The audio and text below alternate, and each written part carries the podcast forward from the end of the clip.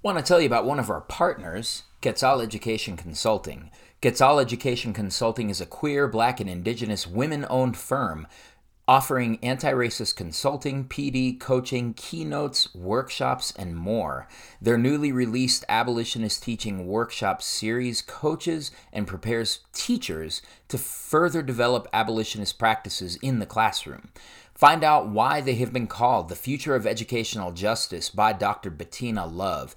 You can book a free consultation with Quetzal by calling 510 397 8011 or visiting quetzalec.com. That is Q U E T Z A L E C dot com. And if you mention you heard about them through Two Dope Teachers, you will receive a 5% discount on their abolitionist teaching PD series. Once again, you can book them by visiting quetzalec.com on their Connect with Us page.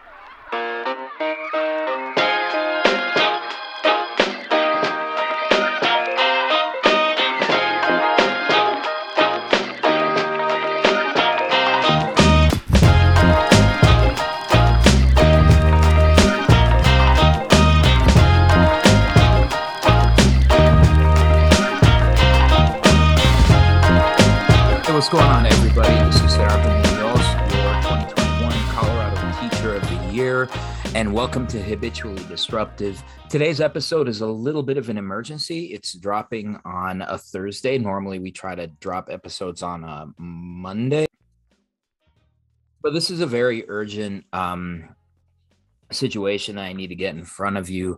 Um, if you're interested in our work, you can obviously follow us, follow us on social media um, Instagram, Twitter, and Facebook. If you go to at Two Dope Teachers, um, you can find us. You can also connect with uh, with us via email, two dope teachers at gmail.com, um, and hit us up if you have any feedback or if you just want to follow the progress or if you want to bring us urgent stories that are are kind of a matter of life and death in public education in Colorado and beyond. So, in a few minutes, you're going to hear my interview with uh, four members of the Adams District 14 community. Now, this is a community that mostly serves Commerce City in uh, north in the northeastern part of the Denver metro area. For those of you listening outside of Denver or Colorado, Commerce City is a heavily industrial area where that is home to many many people of color uh, particularly immigrants from mexico and there's been just there's just been a lot of nuttiness when it comes to adams 14 um, i want to share a little bit of my my history with adams 14 so you kind of understand why this touches my heart specifically and then i want to talk to you a little bit about why this matters um, nationally for the fate of public education. So um, you may not be in Colorado, you may not even be in the United States, but we we in public education are in a fight for our lives. And uh, knowing this story and engaging in incidents like this is just absolutely going to matter. So.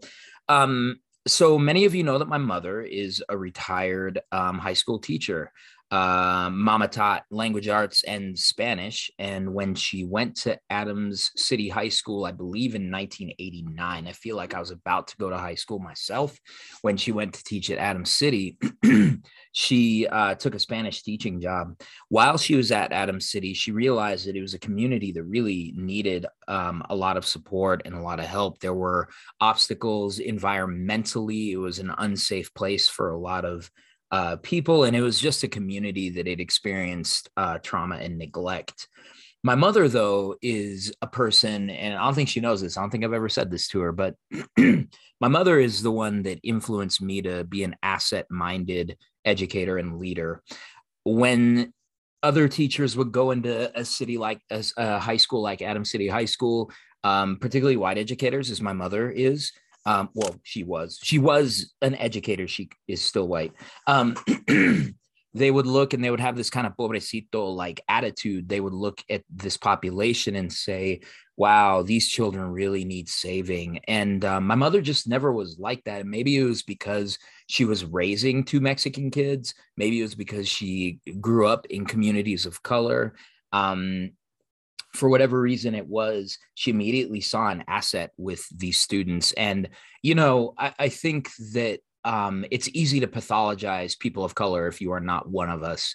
And um, and what she learned from these young people is that despite a system that labels their emerging English proficiency as a deficit, my mother actually saw the fact that they could speak another language um, in addition to having functional English as an asset. And so she and uh, her friend, I believe it was Amy Gonzalez, came up with the idea to teach an English language, um, English Spanish. Sorry, I just ate some food and it's like messing with my throat.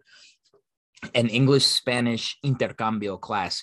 This is basically dual language immersion at the high school level before it was really a really big famous thing. This is in the late 80s, early 90s. And they saw immediate dividends. These native Spanish speakers um, were were able to take the AP Spanish literature exam. And perform extremely well on it. These young people were uh, creative. I remember there was a young a young man named Noé, and Noé would leave um, little uh, poetic pieces of prose on her desk and not even say a word. Sometimes he might say something like, "I wrote this," and then leave. And so, knowing that this was the journey, and knowing that there were there was such brown brilliance at Adams City High School, I never looked at it in a negative way. Now we lived in the Manual neighborhood, and so I went to Manual, and I always wanted to go to Manual. It was never a conversation of whether I was gonna go to school with my mom. Plus, my mom used to like bike there from our house in Five Points all the way to Commerce City, and I did not want any part of that.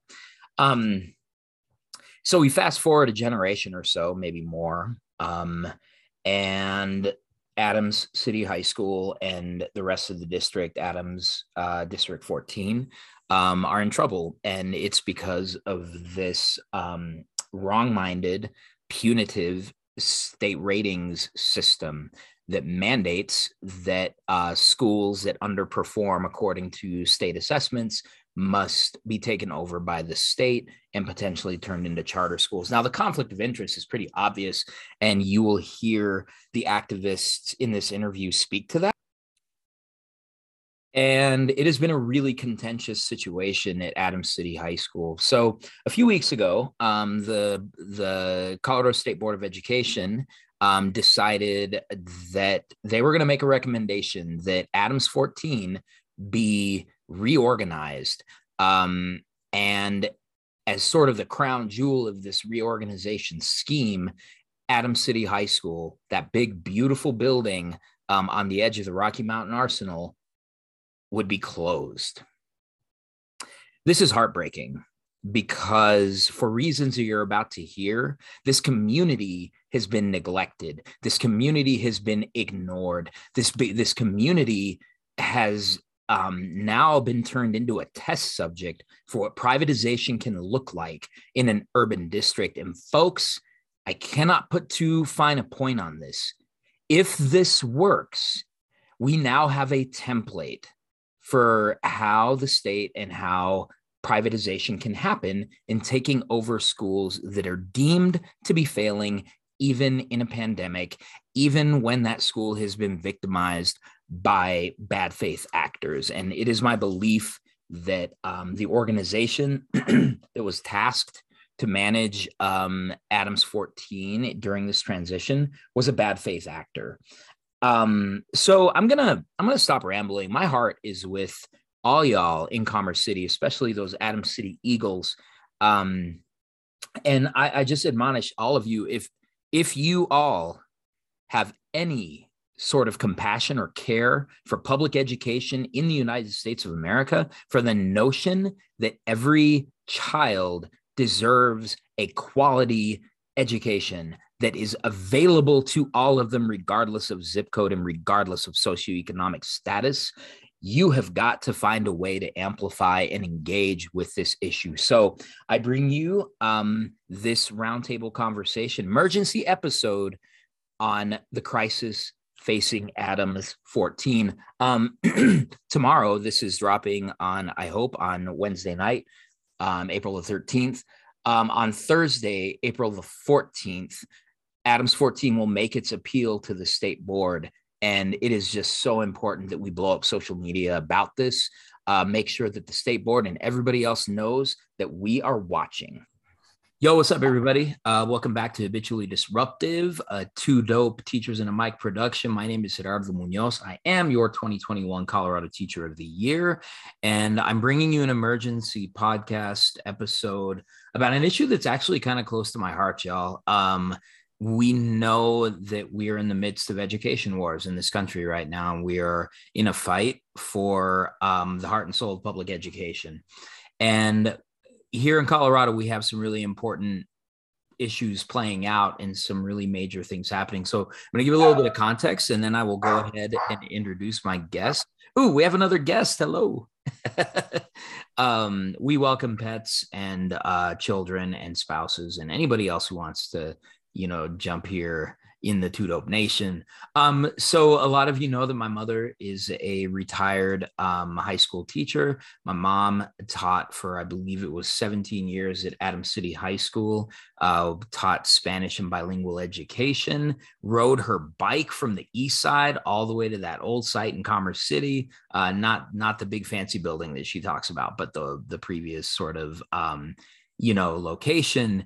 And that was a school that my mom absolutely just loved. She loved being there. She loved the community. She knew it was a community that needed a lot of support. Um, but you know part of part of what I think made me state teacher of the year was I really believed in seeing the positive that every kid brings, and um, and my mother was no exception. Also, uh, Colorado Education Association president Amie Baca Oehlert began her career um, out in Adams 14, and so it is with a warm heart, but a heart that's kind of breaking a little bit that we bring you this story. So if you've been following education news in Colorado, you know that things have been happening that have really upended the Adams 14 community. And so tonight I have some guests with me that will share some of their stories. Um, we have, so I'll have all you introduce yourselves, um, starting with Jason.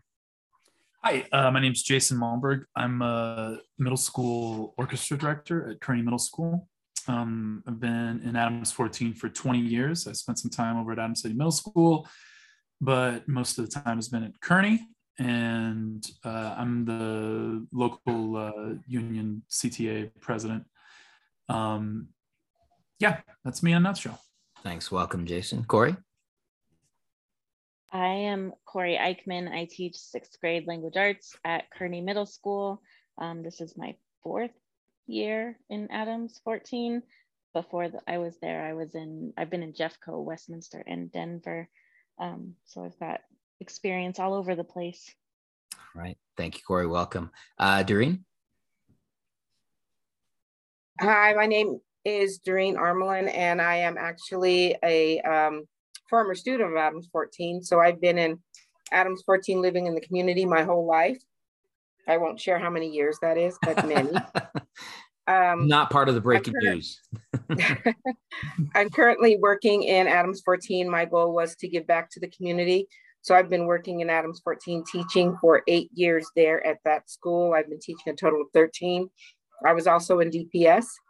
Um, I am teaching first grade. I'm the AR with um, CTA and the equity chair with uh, Corey. All right. Welcome, Doreen and Lacey.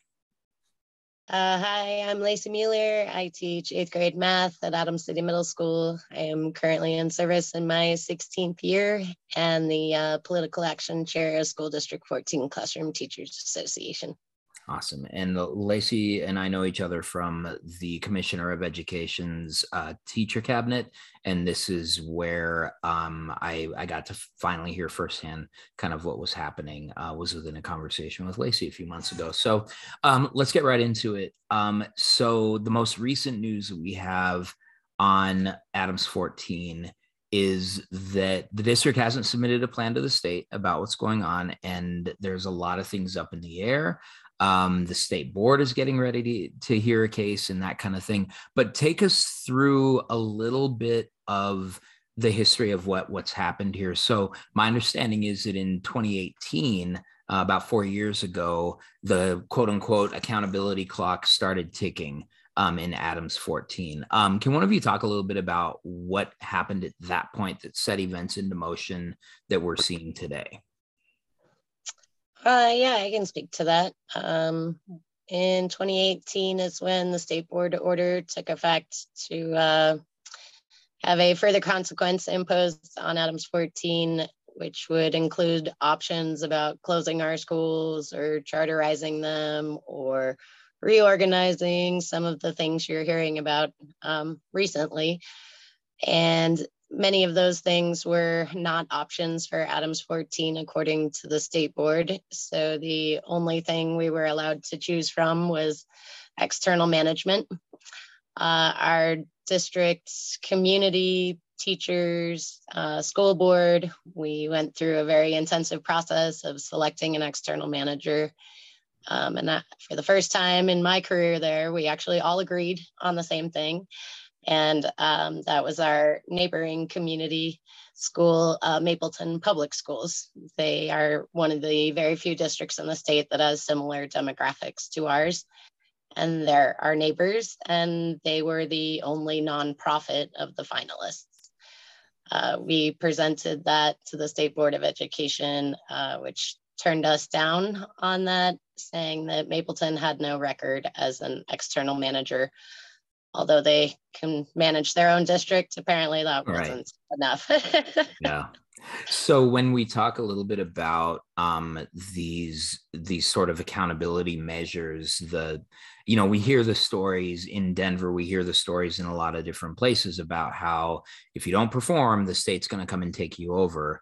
And so so what was it that constituted the the the perceived underperformance. I'm being really smart. I'm trying to be really smart about how I phrase this because I think that um, my former superintendent Susana Cordova once came to a meeting that we had and said every school is a good school and every school is full of great teachers and kids. And so when we talk about schools underperforming, I think that's a really dangerous narrative to put out there because it sort of puts the responsibility there. So what were the measures that were a problem in Adams 14? And then the other question, you mentioned the demographics. I know what the demographics are, but the listeners may not. So um, if if you or someone could men, could talk a little bit about the demographics and why that is a really important part of this conversation. Yeah, I'll go yeah. a little bit. All right. Thanks, you want to? Well, I'll throw some stats your way. Uh, we right, sounds great. Triple the state average of uh, students who are learning English as a second language. We have over the double the state average of students who qualify for free and reduced lunch, a common measure of poverty. And we have over double the state average of students who identify as ethnic minorities. Yeah. Yep. And then Jason, you wanted to add? So, so uh, about the piece about, you know, what were the measures, you know, yeah, I, I kind of don't even, Uh, plus I don't have it all memorized, like which specific test, right, right. Know, whatever. But to your point it the, the the the test is i mean we've all heard the bias thing. We've all heard the you know not an accurate measurement thing.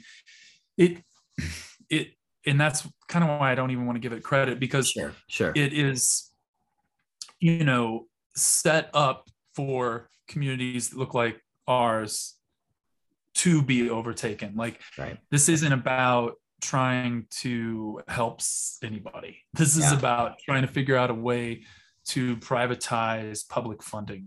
Yeah. It's it's it's essentially just a money laundering operation for corporations.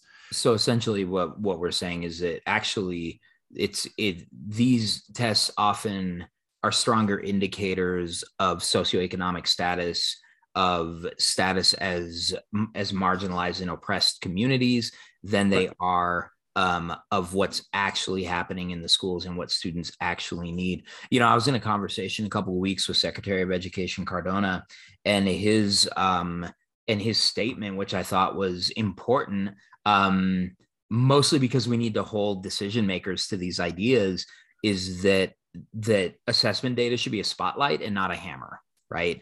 That it's a way to shine a light on the needs that a community may have and to approach it from that perspective. What I hear you saying is that there's probably a little bit of a motivation to make sure that these deficits were seen so that there could be a, a rationale for privatization. Yeah, yeah, 100%. And that's that's what we've seen all over the country. And you know, Denver is a little late to the party on that, and this is just the process that is happening here. Yeah. Um. So, but back to like whatever we had gotten to the end of the clock right there before before COVID, and and Lacey had mentioned that we we organized to try to stay with a public manager, and that upset the state board, and then they forced us to to pick a different one, and the least bad option was uh, MGT, and Yeah. that's And- the one that we went with. And then MGT is I it, it was um, what does it know for? I, I know enough about it, but I, I Okay. honestly forgot what, So the, the- what the acronym is. but what The- we know, MGT is a is a consultant company Okay. that is owned by a, a Florida, you know, sort of DeSantis style Republican. Okay. Um, they've been in management in many other sectors, and they've recently gotten into education. Okay. Um, they have a little bit of history in Colorado. They they they did individual schools down in in Pueblo. Um, they did us, and then tonight, uh, airing on CBS four, uh, we're learning about uh, a contract that happened with uh, the Colorado School of Mines. In all three cases here in Colorado, they overpromised, underdelivered, and were asked to leave and uh, de- and demanded you know seven figure sums in order to do so. Um, so it yeah, the, this is the this is the playbook, right? Like Yep. label a place, force private corporations in there. Uh, MGT also is under investigation in their home state of Florida for getting uh, under under the table deals. There's evidence that uh, friends of the, the guy that owns the thing from Florida awarding a contract before competition before which is of course illegal right Yeah, when there's no um no bidding process and that kind of thing. So right if if I have this right, and um, I think Lacey, you were saying something around this, but and also um, if Corey or Doreen have something to add on this, um, so what it sounds like is that the initial plan was okay. Let's you know we have Mapleton right next door. They're a small district. They're very similar to us. We can sort of merge our efforts with them, and then that can kind of get us moving in a good direction. Was that kind of the was that the proposal that you all had laid out before the board to begin with? Yeah, um, I'd say that's accurate. We did a lot of work with them, not them directing things down to us, but a lot of listening and a lot of really solid community meetings that were not agenda driven or profit motivated, that were purely altruistic in nature. Yeah. And um, that was, uh, it was a special thing to see. And I'll always have a place in my heart for Mapleton Public Schools for having the courage to do so. Yeah. It was uh, not an easy experience for them. And not to put too fine a point on it, but you know, for those of you who are listening to us outside of Colorado or even outside of the United States, it's really important to note that this performance data um, can make or break buildings um, or regions or districts. We've seen that here in Denver with the far northeast and um, the very rapid growth of um, charter and privatized sort of I- outfits and ideas developing in in our midst. And so, when you offer to partner with a district that has been labeled as failing, um, you're putting yourself at risk. And you know, we're going to talk at the end of this conversation about solidarity and what it looks like across systems and what it looks like across public education. So, uh, shout out Mapleton. So. I Um, actually, I'm sorry, go I ahead. wanted to throw Yep. something in because I have a connection. So when I taught in Denver, I and this is Corey speaking. Yeah. Yes, sorry. Uh, when I taught in Denver, I actually taught far northeast, Okay. and so um, the population there is very, very similar to the population that we've got in Adams 14. Um, and so, like, I have worked in three different locations where the popular population was similar. Westminster was also a very similar demographic. Yeah. Um, and you know, I saw in Denver the the charters taking over. My students, I taught fifth grade, they didn't really have an option to go from fifth grade to middle school that wasn't a charter. Uh, their parents didn't understand what charters were.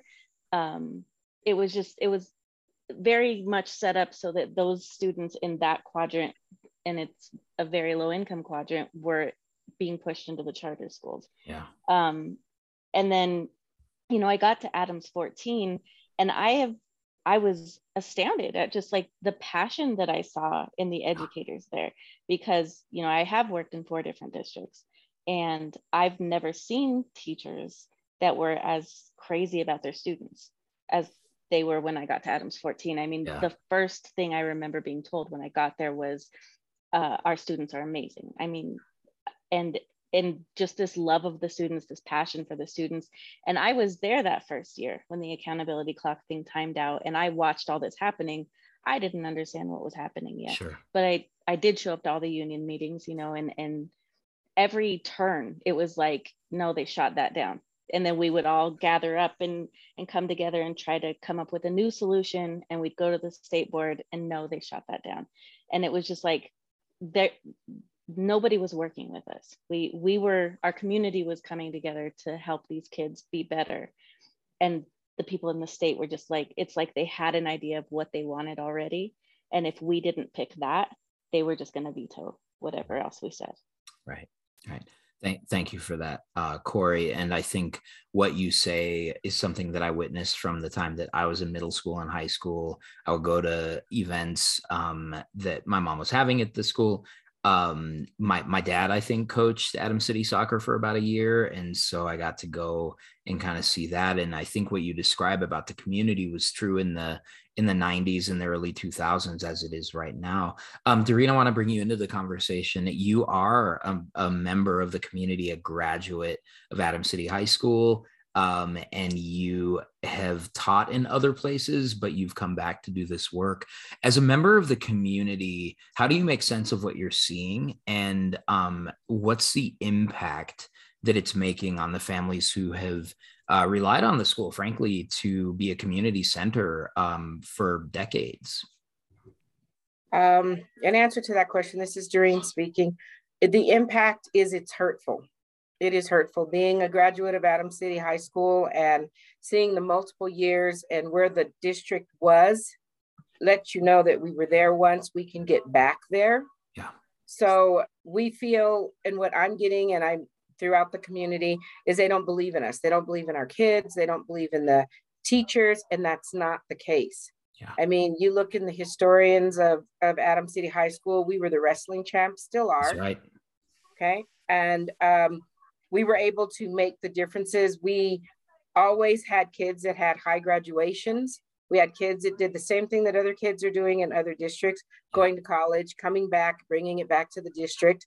So this is something that we feel like we're taking it, and I'll just be perfectly honest with you, it feels like it is a racial hit because of Mhm. our socioeconomic status, the Yeah. brown skin that we have here in our district.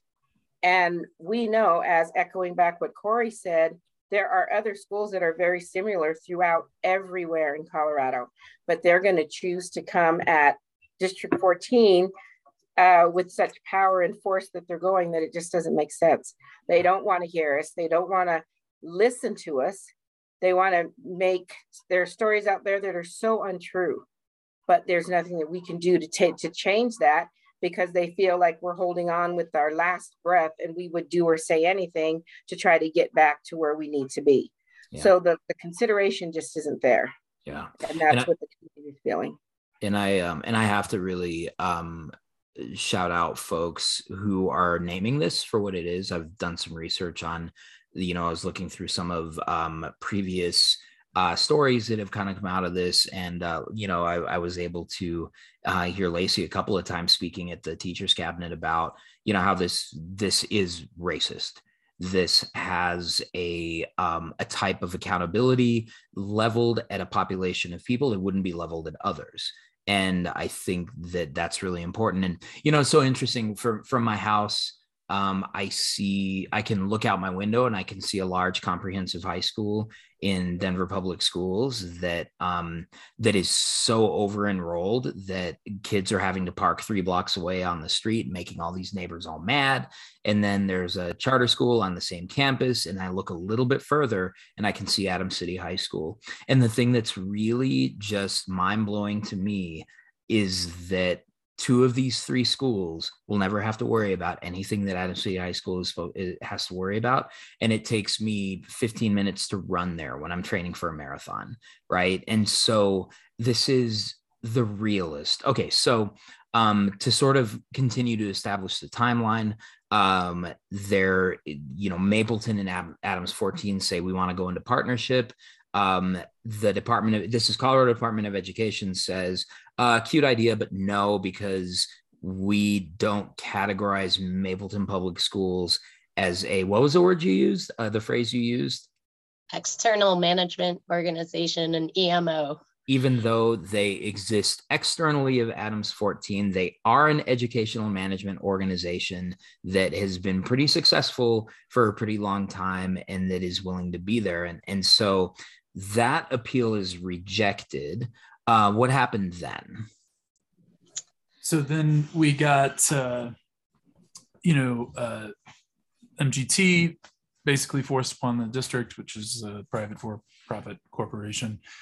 Um, you know, during their time here was uh, leading up to and through the pandemic.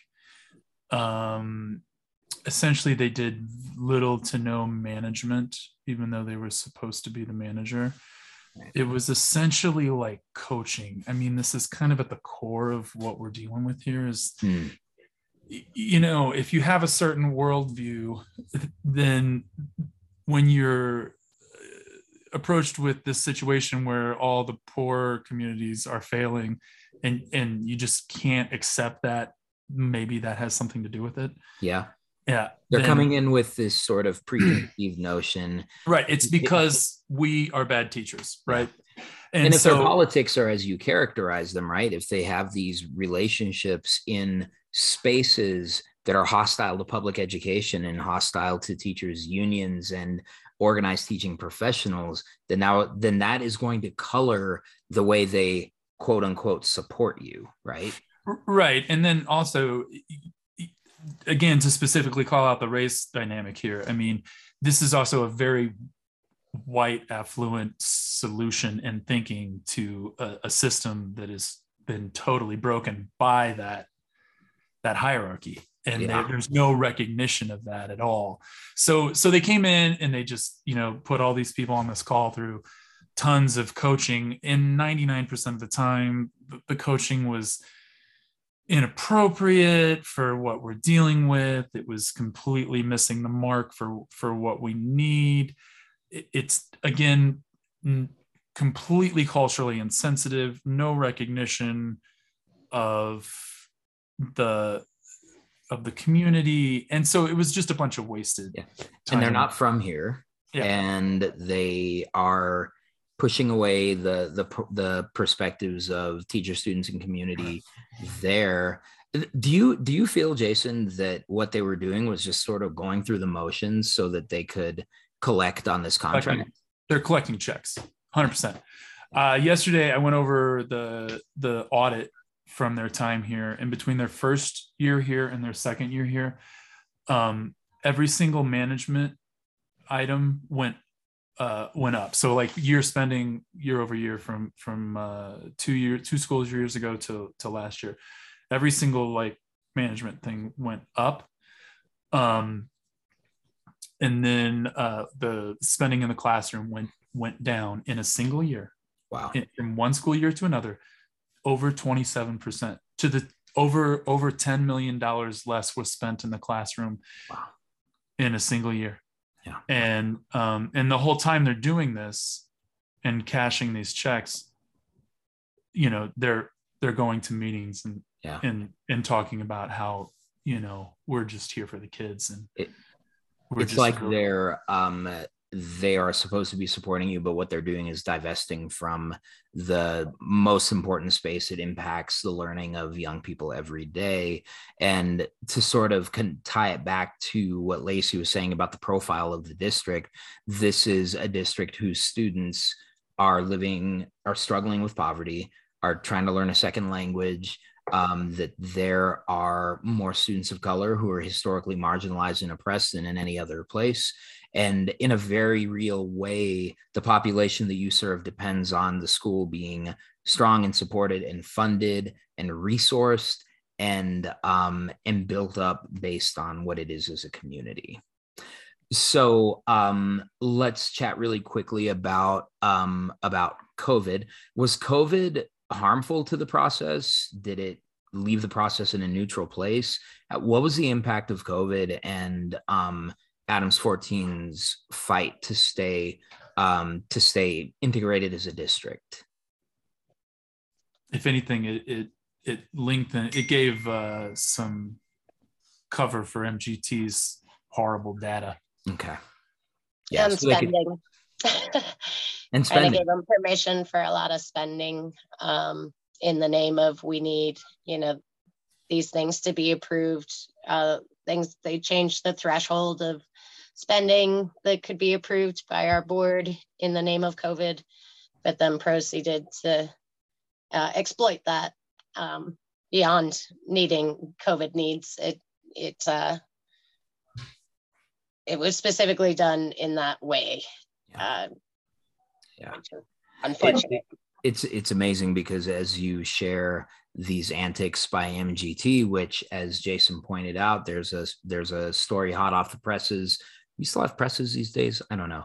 Uh, hot off the presses about some mismanagement with Colorado School of Mines that is, that is realizing in a process of litigation. So I'm just sitting here wondering when uh, when they're going to get sued um, because this seems like it should be in the cards. I'm not an attorney, so I don't know if it's, but it seems like that could be something that's in the cards.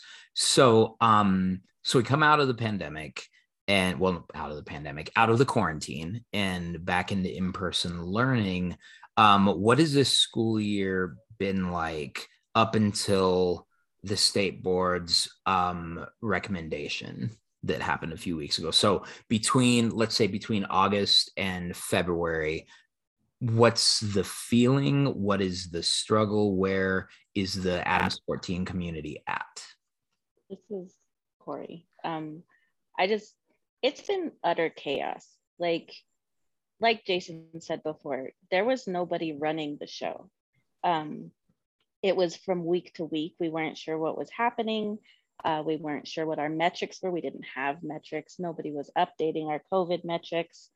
Um, you know, if it weren't for the teachers union, we would never have had any like parameters put into place because the number one goal this year just simply seemed to be let's all get into the classroom as fast as yeah. possible. Yeah. And there really wasn't any, I mean, it was just teachers were just living in constant flux, you know, and so were students, obviously, you know, um, trying to communicate with parents at very short notice what was happening. Um, and it just, it was scary. It was difficult and you know it's just a whole extra coaching model. I mean when jason talks about coaching i don't know that i've been that coached. Um, i have had to go to a lot of meetings because that seems to be the number one thing that mgt added to our plates was lots meetings. of meetings. so we have to have data meetings every single week based on a cfa that is mutual with our others like at Kearney, it's Adams City Middle School. We all have to meet together in the sixth grade language arts team right. and go over data.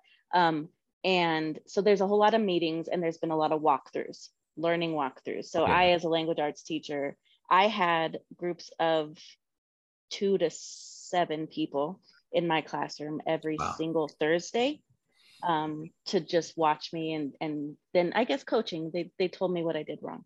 Um, other teachers necessarily didn't, just You're walking in with math. this deficit lens, like you're walking into a building saying everything is wrong in this building. And so we have to see everything that's going wrong with teachers so we can fix it. Is that how you would characterize those walkthroughs and meetings? Absolutely. And it wasn't everyone though. It was it was just, you know, the the classrooms that are measured by CMAS. So Okay. um they never spoke to our sped teachers, not one time. Like they, they never walked into a special education classroom to see what was happening in there.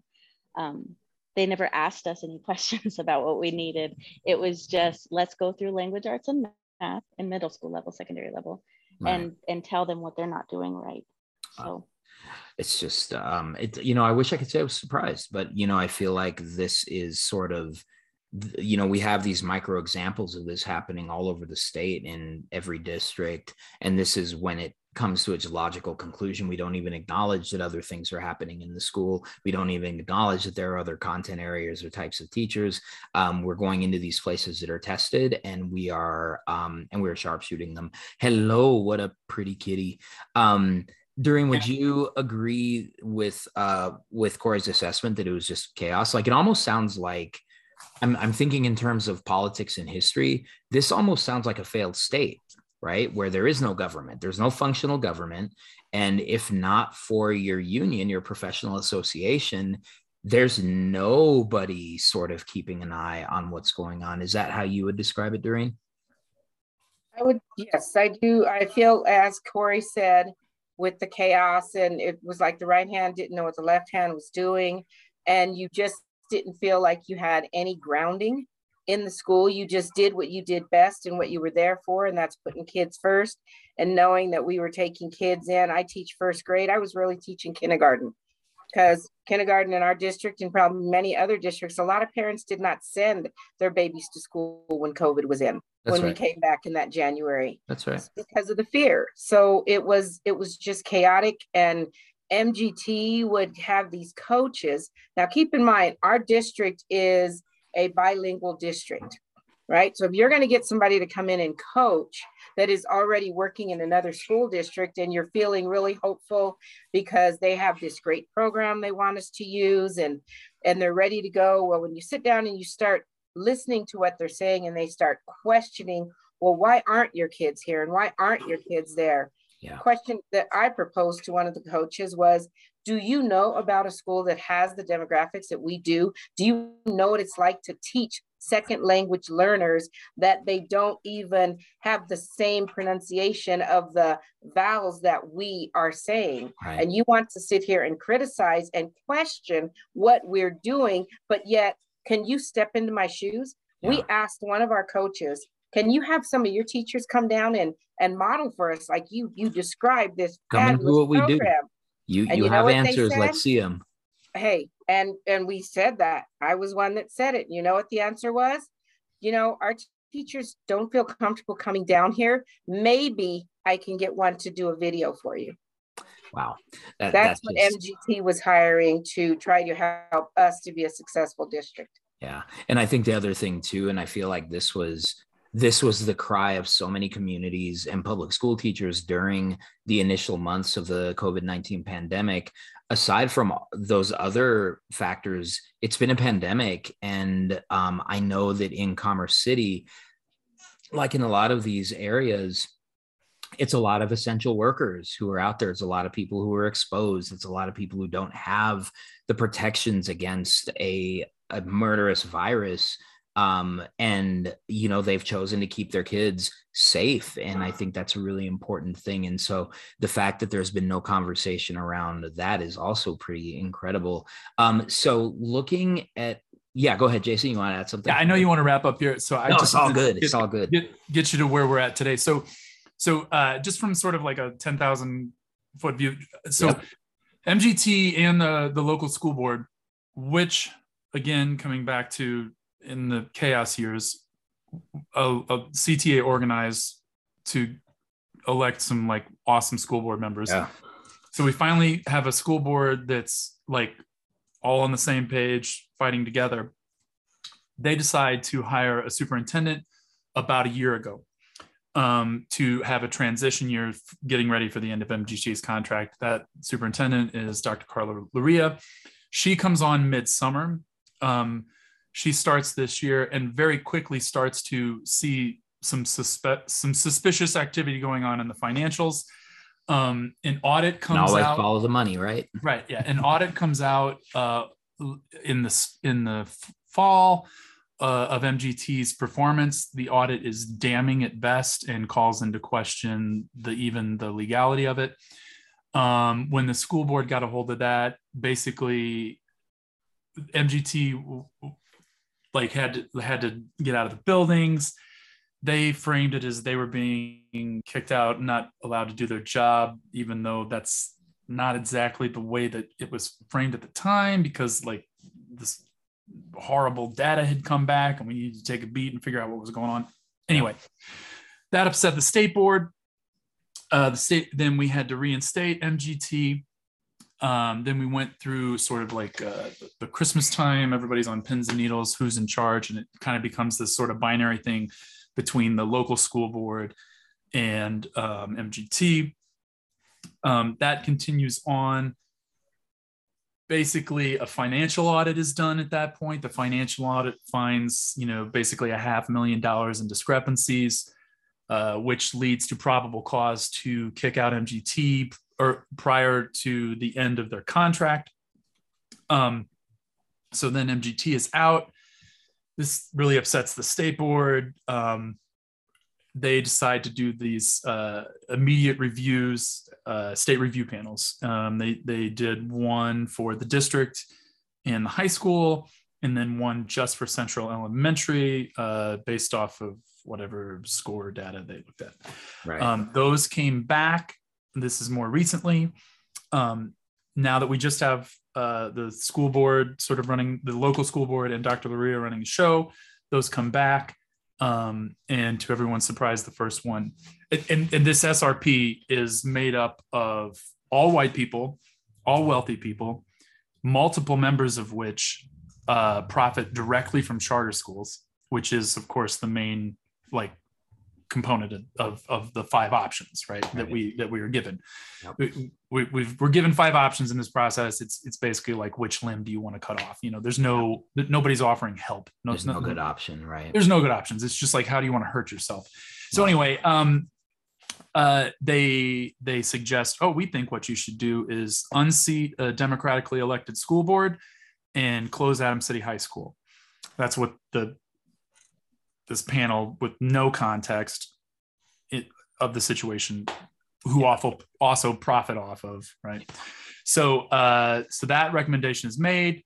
Huge organizing effort is kicked off in the community after that. Uh, we see together colorado kicking off. Uh, lacey spoke at the meeting last week. That was just awesome. Um, we see a lot of mobilization on social media. We see a lot of mobilization in the community um, then lo and behold the srp comes out for central and and the tune is completely changed. Now they're going to accept a um, school of innovation. Um, in between those two our local school board passed a resolution moving forward with a community school model at central. It's the first school board in the state of colorado to actually to to move forward with this um, that is something that the union and the community have been pushing for for over five years. The community Uh, school model. the community school model and we are moving forward with that in central. So uh, then that so anyway the srp comes out for central and they kind of backed off and went to this uh, model of uh, a uh, of uh, innovation. Um somewhere in all of this process so back in like i'm gonna i i, I skipped a huge part a huge part back back in the winter uh, the school board hired joe salazar as an attorney okay and uh, when i'm trying to explain to people who this is not their world i always say joe is like colorado's erin brockovich basically is what's going on Yep. so uh, Joe Salazar has been awesome, and um, he filed one of the motions that he filed uh, was to suspend the turnaround process based on just to keep it short, based on six things.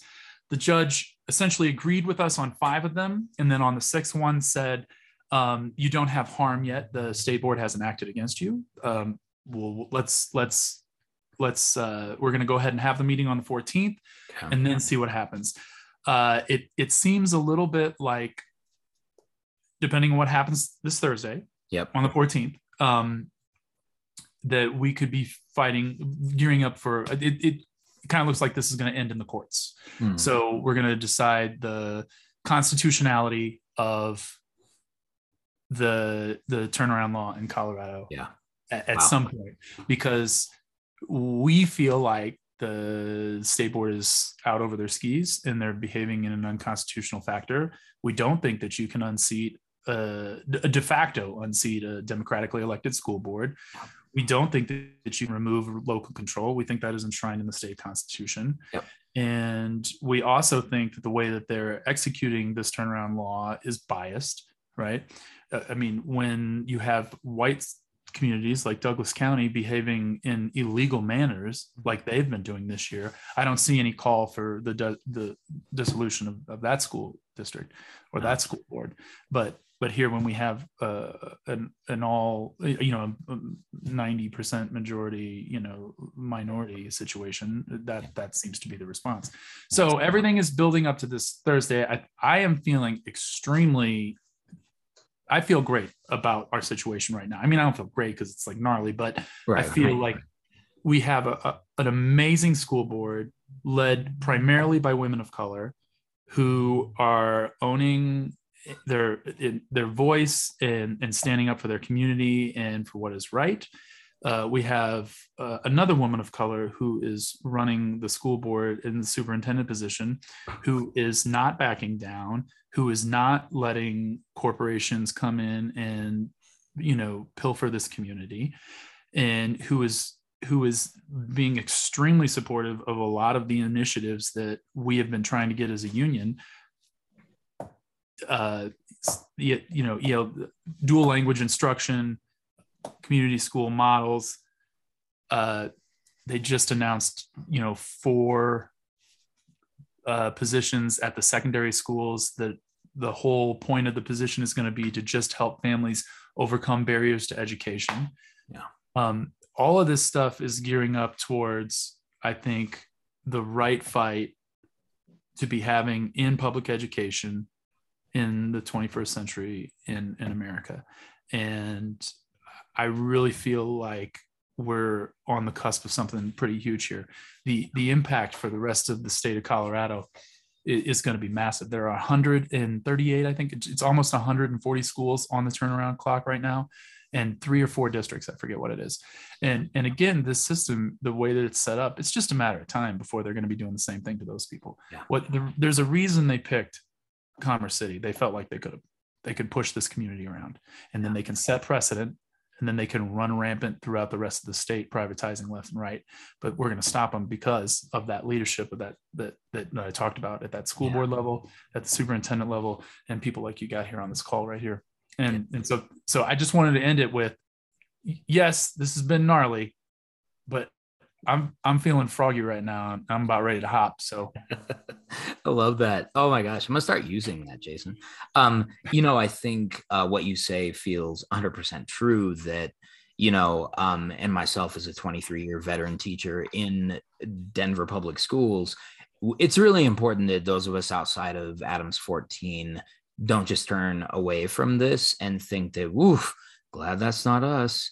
Um, because what we know is that these things operate on precedent. What we know is that uh, these reformers like to replicate ideas, and if they think it worked in one place, they're going to try to make it work in other places. And so, and then Jason, thanks for giving us kind of the last few weeks. So four weeks ago, about um, the there's a recommendation by the state board to reorganize the district and close Adams City High School, and um, the outcry from the community was immediate. So as we kind of wrap up, I want to hear a couple of things. I want to hear sort of why would it be such a catastrophe to close Adams City High School? What would be the impact on the community?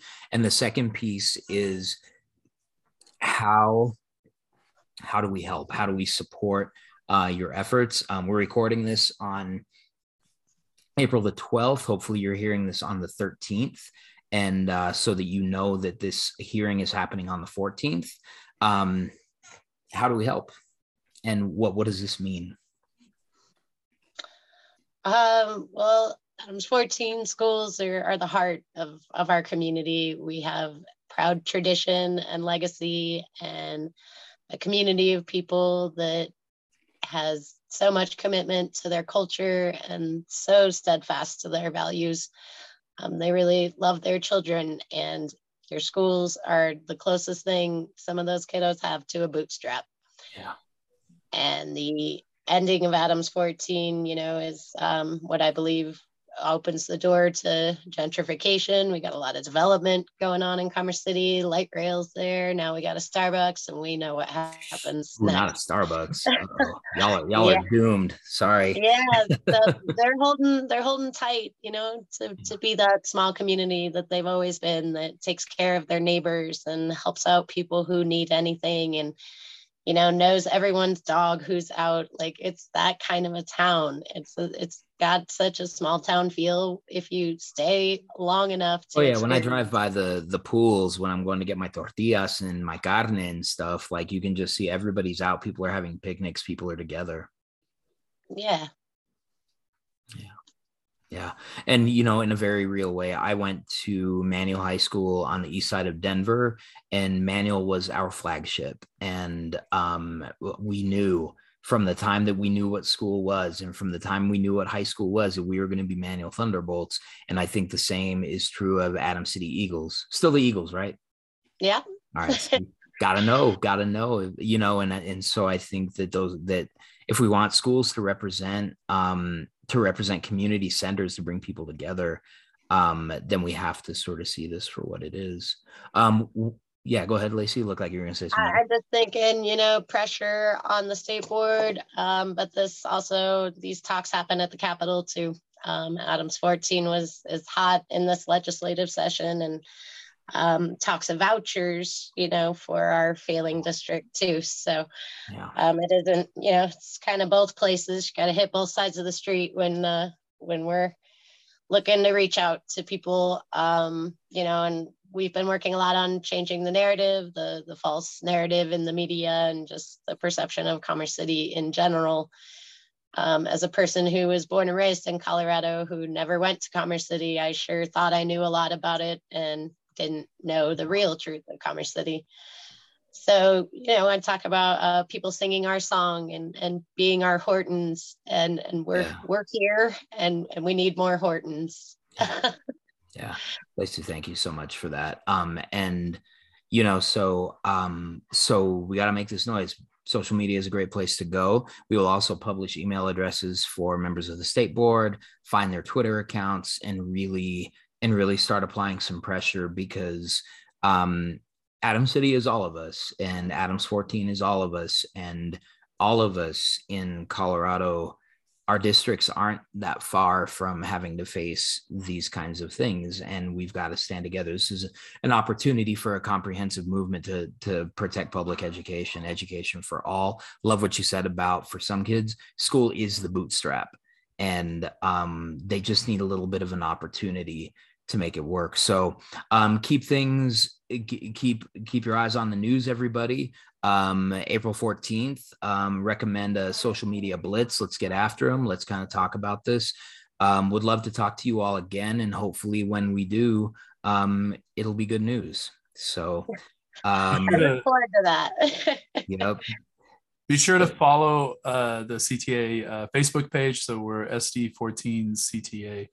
Um, yeah so you'll you'll see upcoming stuff. I'm whatever happens on on the 14th i'm sure there's going to be actions coming so people could support us and find out about that through there. Also cea has been pu- publishing a lot of stuff about 14 that you can follow through all of their platforms and the you know for those of you who maybe work in the denver metro area in colorado you know just talk to your leaders in your district and make sure that everybody understands that we are all in this together we are. and if uh, you know any it, it, yeah we're all in this together i'm going to try to say this without throwing anybody under the bus here yeah well the, the bus will be for the next conversation right right yeah. and uh, you know any short-term games that some struggling district might get through you know essentially charter school practices, right, which is just sifting out those who can, it they're just going to turn around and use it on you. Not worth it. It's No, not worth not. it. Yeah. Not. And I just followed um, SD14 CTA on Facebook. Um, we'll try to share some of those updates as well. Um, so Jason Malmberg, um, Lacey Mueller, Corey Eichman, Doreen Armelin, thank you for I joining have us one today. thing I want to Yeah, say. go ahead, before Doreen. we go. Yes, get it.